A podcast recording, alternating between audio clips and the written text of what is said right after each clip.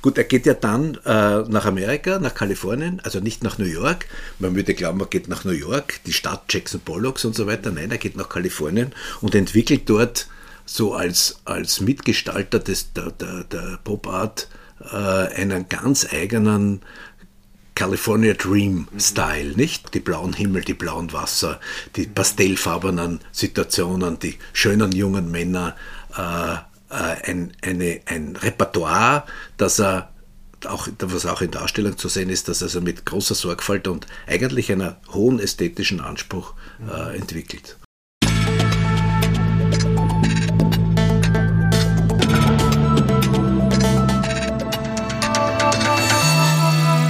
Ausgesprochen Kunst. Der Podcast mit Alexander Gieser.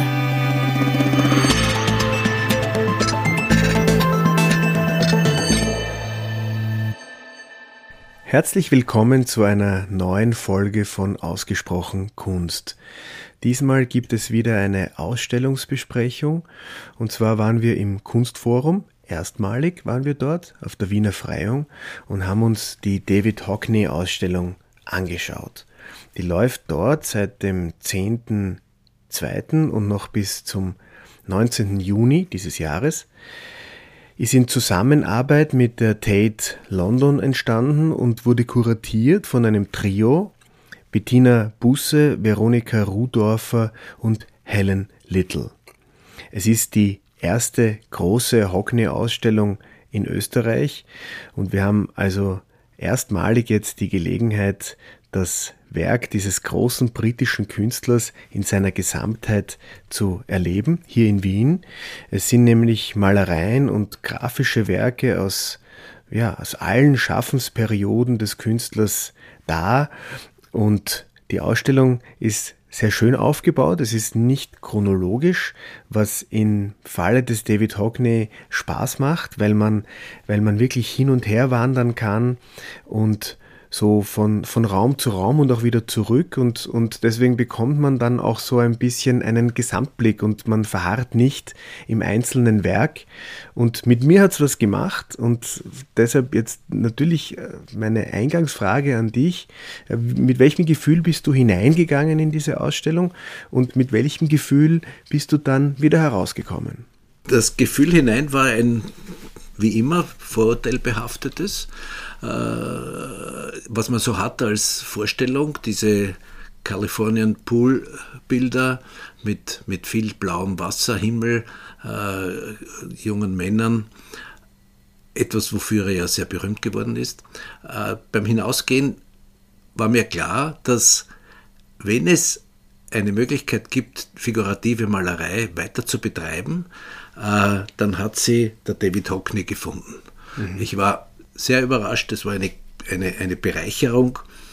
Äh, wie immer, wenn man sich mit Dingen beschäftigt, näher beschäftigt, ist es ja eine Bereicherung. Und äh, ich, ich habe großen Respekt und habe eine große Freude gehabt. Mhm. Ich, ich meine, eigentlich, wir haben uns ja gedacht, wir würden ganz gern chronologisch irgendwie auch da jetzt vorgehen, was ein bisschen schwierig ist, weil die Ausstellung ja in sich nicht chronologisch aufgebaut ist. Ja, man kommt hinein, ist sofort bei den Pools, ja. also die Erwartungshaltung. Ich ja. denke, die, die Ausstellungsmacher sind ja eh raffiniert, weil sie, weil sie Erwartungshaltungen erfüllen.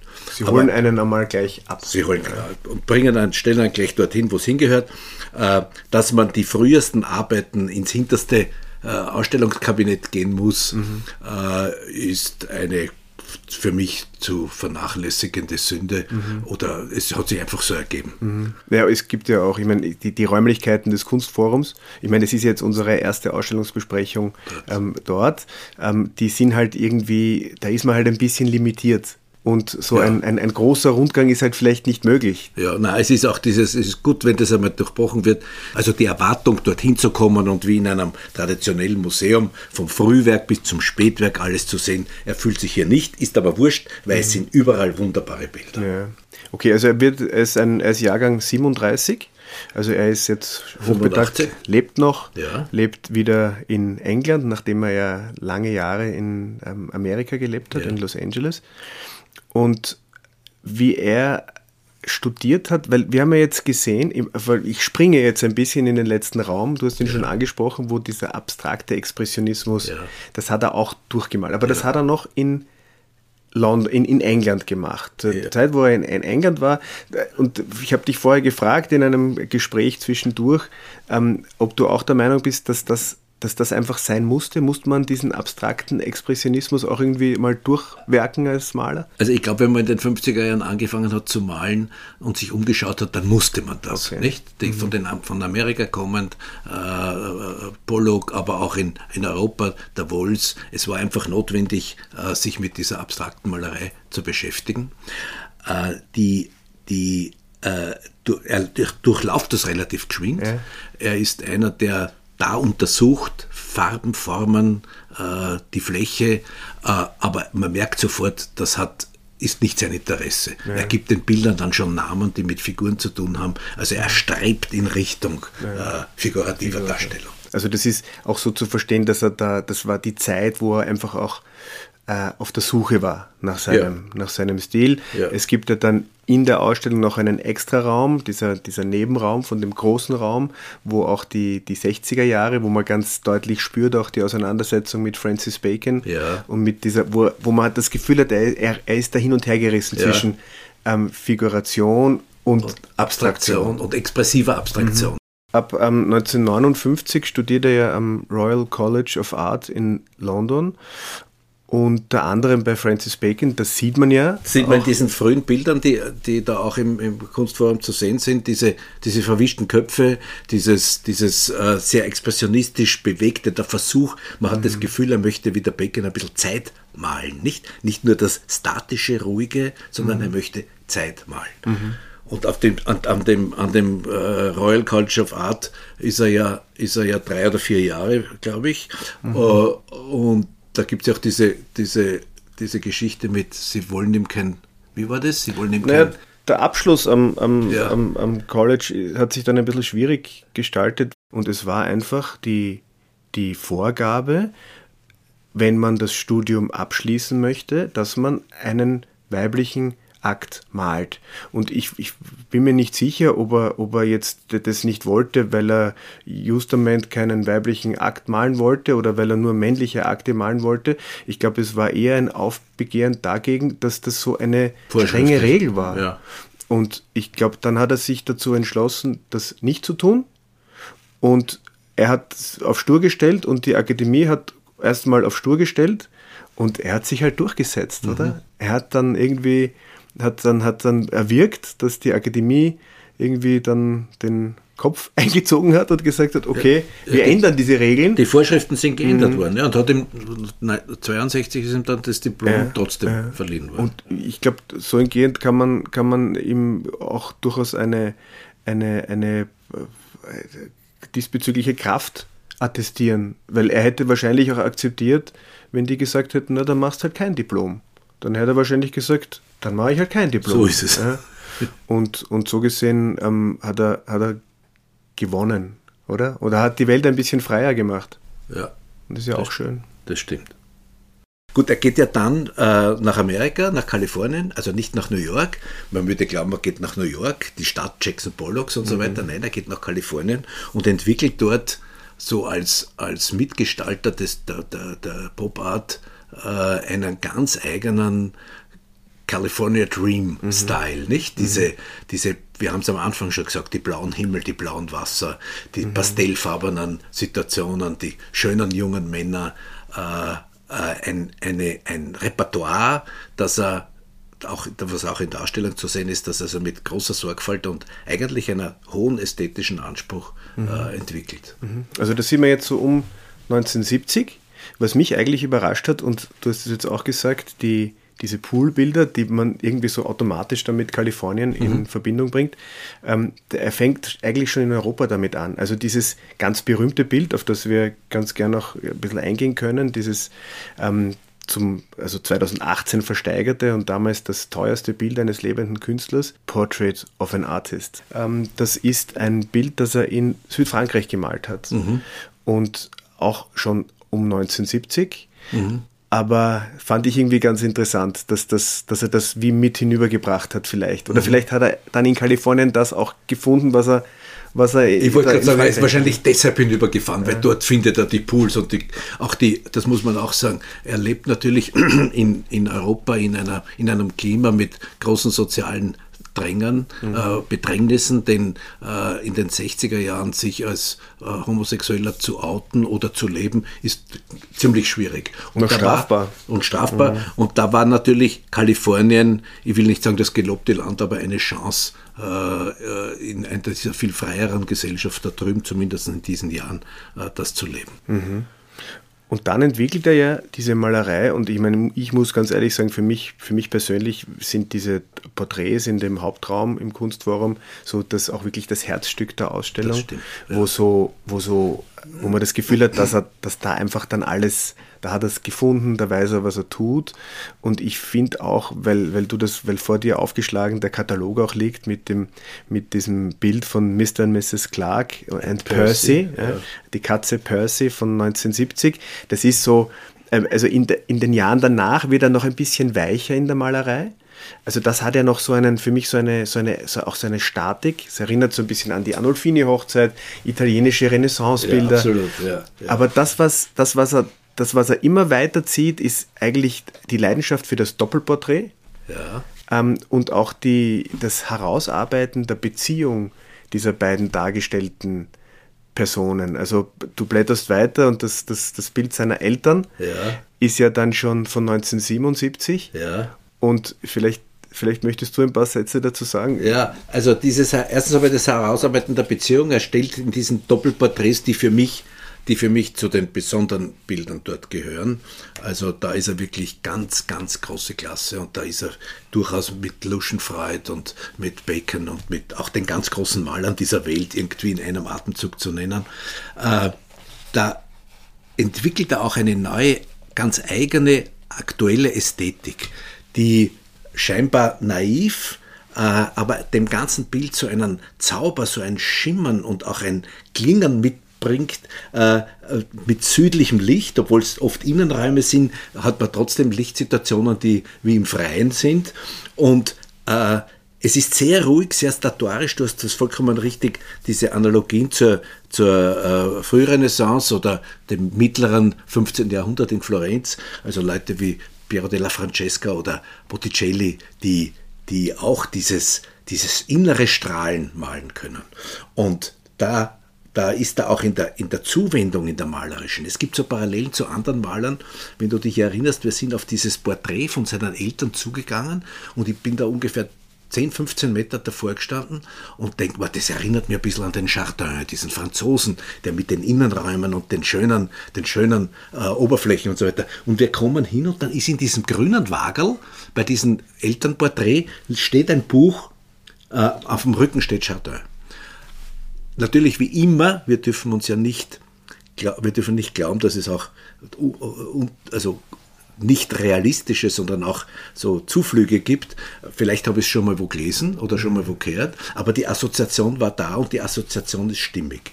Diese, diese, dieser stille Zugang zu, zu einer realen Welt, ohne sie abzumalen, ohne sie äh, illusionistisch wiederzugeben. Faszinierend. Bin mhm. ganz ja. Wirklich. Und das, das zieht sich durch bei diesen Doppelporträts, ich glaube es sind vier oder fünf. Mhm. Es ist also diese mit der Katze und dann, äh, dann auch diese beiden, äh, Shirley Goldfarb und Gregory Masurowski, mhm. nicht? Die also auch aus den mittleren 70er Jahren sind, die total isoliert, eher in dieser Kammer äh, vor dem Zeichentisch oder Arbeitstisch und sie schaut da mit dem, mit dem Hund nach rechts mhm. weg. Äh, also würde man, würde man die berühmten Bilder von Piero della Francesca, diese Architekturgeschichten oder sowas, oder diese drei Philosophen, ein berühmtes Bild, das in Urbino hängt, das hat denselben Schimmer, dieselbe Atmosphäre. Sind eigentlich, man, man würde sich mehr wünschen. Ich, also ich fand's, ich, also von diesen Bildern hätte ich ja. noch, gerne noch mehr gesehen.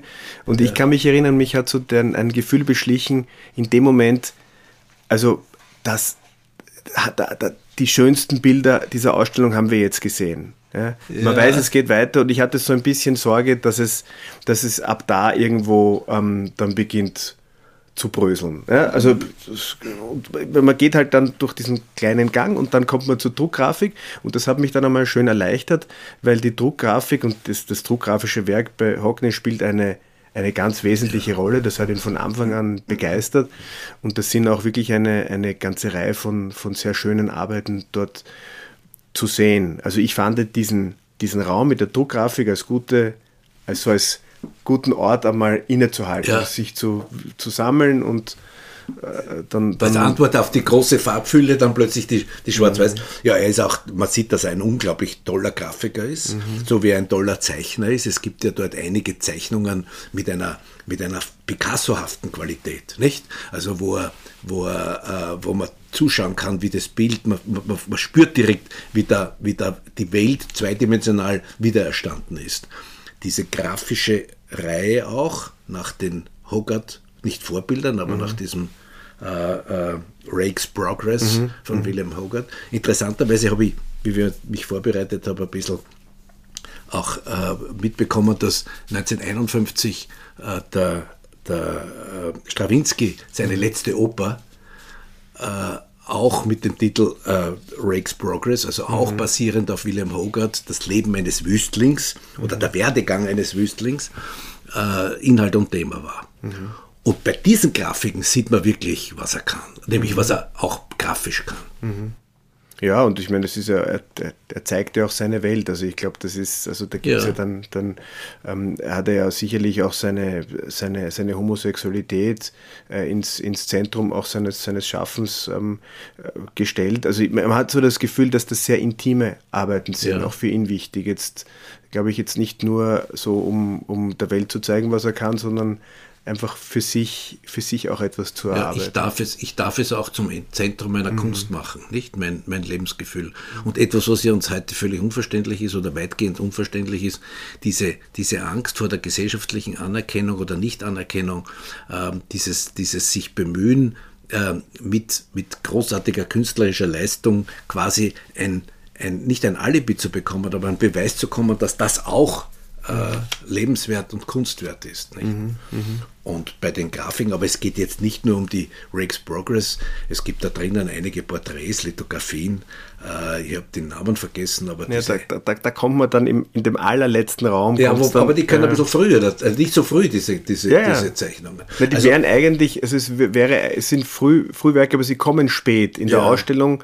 Ja. Ähm, und das hat, und ich habe mich, ich mich gefragt, was jetzt dann noch kommt. Und dann geht man durch diesen, durch den kleinen Raum, wo er, wo dann auch so Arbeiten sind, wo er sie, wo wir haben beide davon gesprochen, dass das irgendwie, das schaut aus wie ein Matisse, ja. Henri Matisse. Das ist, scheint eine große eine große Inspirationsquelle auch für ihn zu sein, auch, auch von der Farbigkeit her.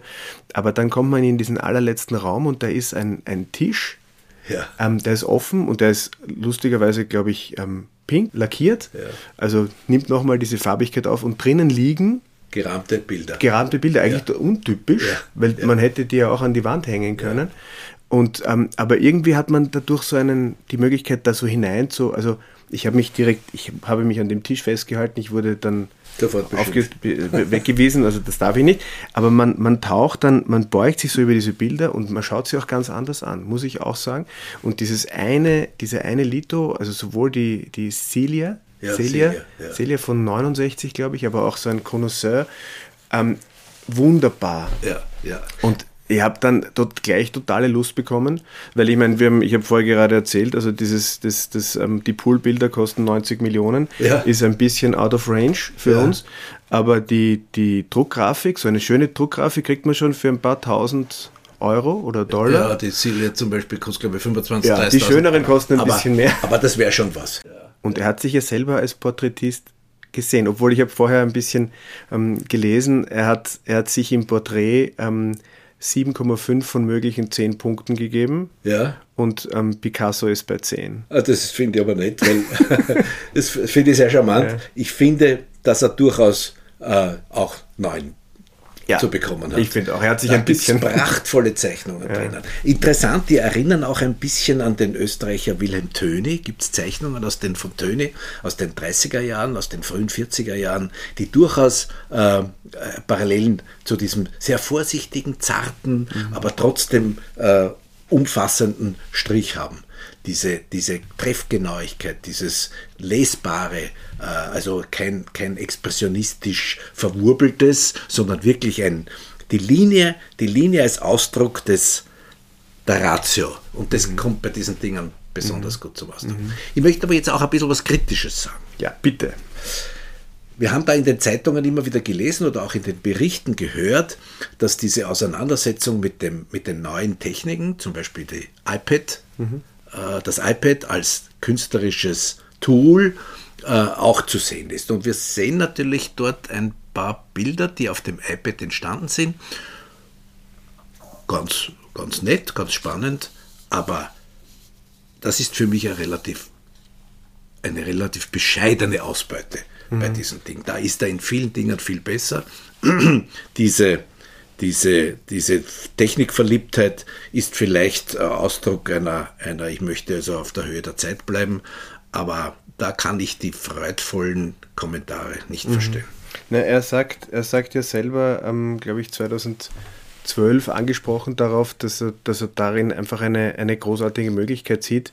Da kann plötzlich jeder ähm, relativ ähm, mit, mit den gleichen Voraussetzungen Kunstwerke schaffen, verteilen und auch irgendwie transportieren. Mhm. Und, und da möchte er unbedingt dabei sein. Ich glaube, eh, so wie du sagst, äh, er hat, er hat diese Möglichkeit erkannt und mhm. er wollte das nicht unversucht lassen. Mhm. Mhm. Und ähm, es gibt dann vielleicht auch mal dann einen Punkt, wo man sagt, okay, das ist ein, ein, ein Teil seines, seines Spätwerkes, aber es ist für mich, für mich auch so, als mit dem, also wenn man davon ausgeht, dass das Bessere der Feind des Guten ist mhm. und gerade in diesem Raum mit diesen wunderbaren Doppelporträts kommen diese iPad-Zeichnungen auf, auf, den, auf den Bildschirmen für mich unter Druck. Das ja. ist, das hätte man ein bisschen sensibel, vielleicht hätte man es trennen müssen oder ja. man hätte im hinteren Raum nur das zeigen müssen, um zu zeigen, das hat er, das hat er gemacht, weil es schon auch etwas, also es spricht ja auch für ihn, dass er, dass er immer weitermachen wollte. Wir haben, wir, haben, wir haben in der Vorbesprechung auch gesprochen, es gibt ja oft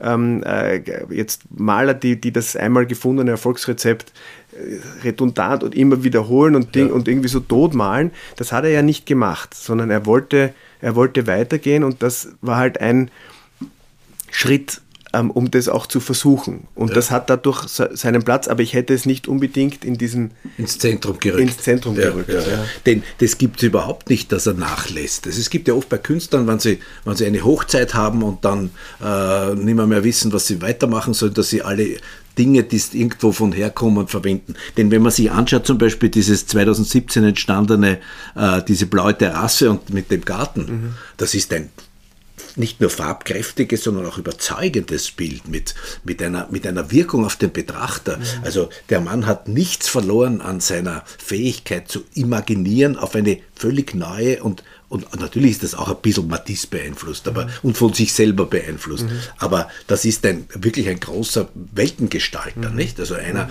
mhm. ich bin ja immer wieder verwundert, wenn ich in Ausstellungen gehe und ich sehe dann, dass es immer wieder Leute gibt, die dieses, dieses Thema doch wieder schaffen. Mhm. Also dieses doch wieder zusammenbringen.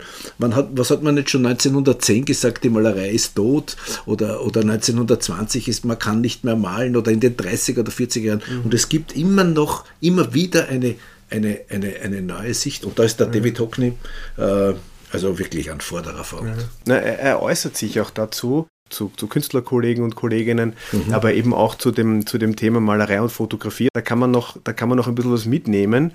Ähm, aber weil, weil du jetzt auch sagst, diese iPad-Geschichten, weil er jetzt äh, in den letzten Jahren das, das Thema NFT und, und digitale Kunst so ähm, groß gemacht wird, also das ist im Grunde im Grunde hat er das also damit schon ja schon, schon, schon gemacht. Ja. Ähm, also das nur als, als Zeichen dafür, dass das ja nicht jetzt erfunden wurde.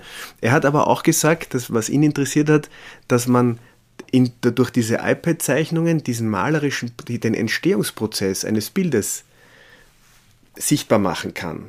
Ja? Also man, er lässt sich da quasi über die Schulter schauen. Und jetzt meine Frage an dich, wollen wir das immer alles sehen?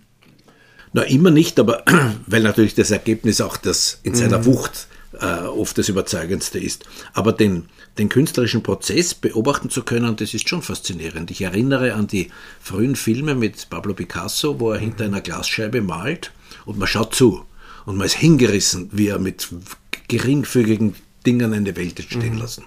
Und, und äh, ich hätte auch gern dem Rembrandt zugeschaut oder dem dem Velasquez oder dem Schiele oder was immer. Mhm. Gibt es nicht. Hier gibt es die Möglichkeit und das hat schon, hat schon seinen Reiz. Mhm. Und wenn mich nicht alles täuscht, ich glaube, wenn man hineinkommt, schaut man ja gleich einmal auf ein, auf ein Video, ja. wo man ihn bei der Arbeit sieht. Auch, ja. Und ich, glaube, das, ja, und ich glaube, das ist schon, schon irgendwie ganz interessant. Das ist sicherlich auch der Versuch, eben die Leute gleich einmal in diese Welt des David Hockney einmal ja. einzubauen. Ja, und, das, und das scheint ja auch zu funktionieren. Ja. Ich muss auch sagen, ich halte dieses Ausstellungsmanagement oder diese Entscheidungen, wie die das dort gemacht haben, für sehr gut, weil man kommt hinein und man ist drinnen. Man hat diese, wie du sagst, diese Videogeschichte, man hat links diese ganz eigenartigen, ich weiß gar nicht, ob es jetzt äh, Druckgrafiken sind oder nicht, diese, diese äh, an Pochoirs erinnernden, äh, mit, mit gefärbten Zellstoff und gepressten Zellstoff. Mhm. Es dürften, glaube ich, äh, aber Bilder mit mit kalifornischen Motiven. Mhm. Äh, und man hat, man hat rechts diesen, diesen duschenden äh, jungen Mann. Also man weiß, wo man zu Hause ist, nicht? Mhm. Man sieht den Hockney, man sieht die, die, und dann öffnet sich links und rechts, öffnet sich diese, diese doch sehr bunte Welt des Herrn David Hockney.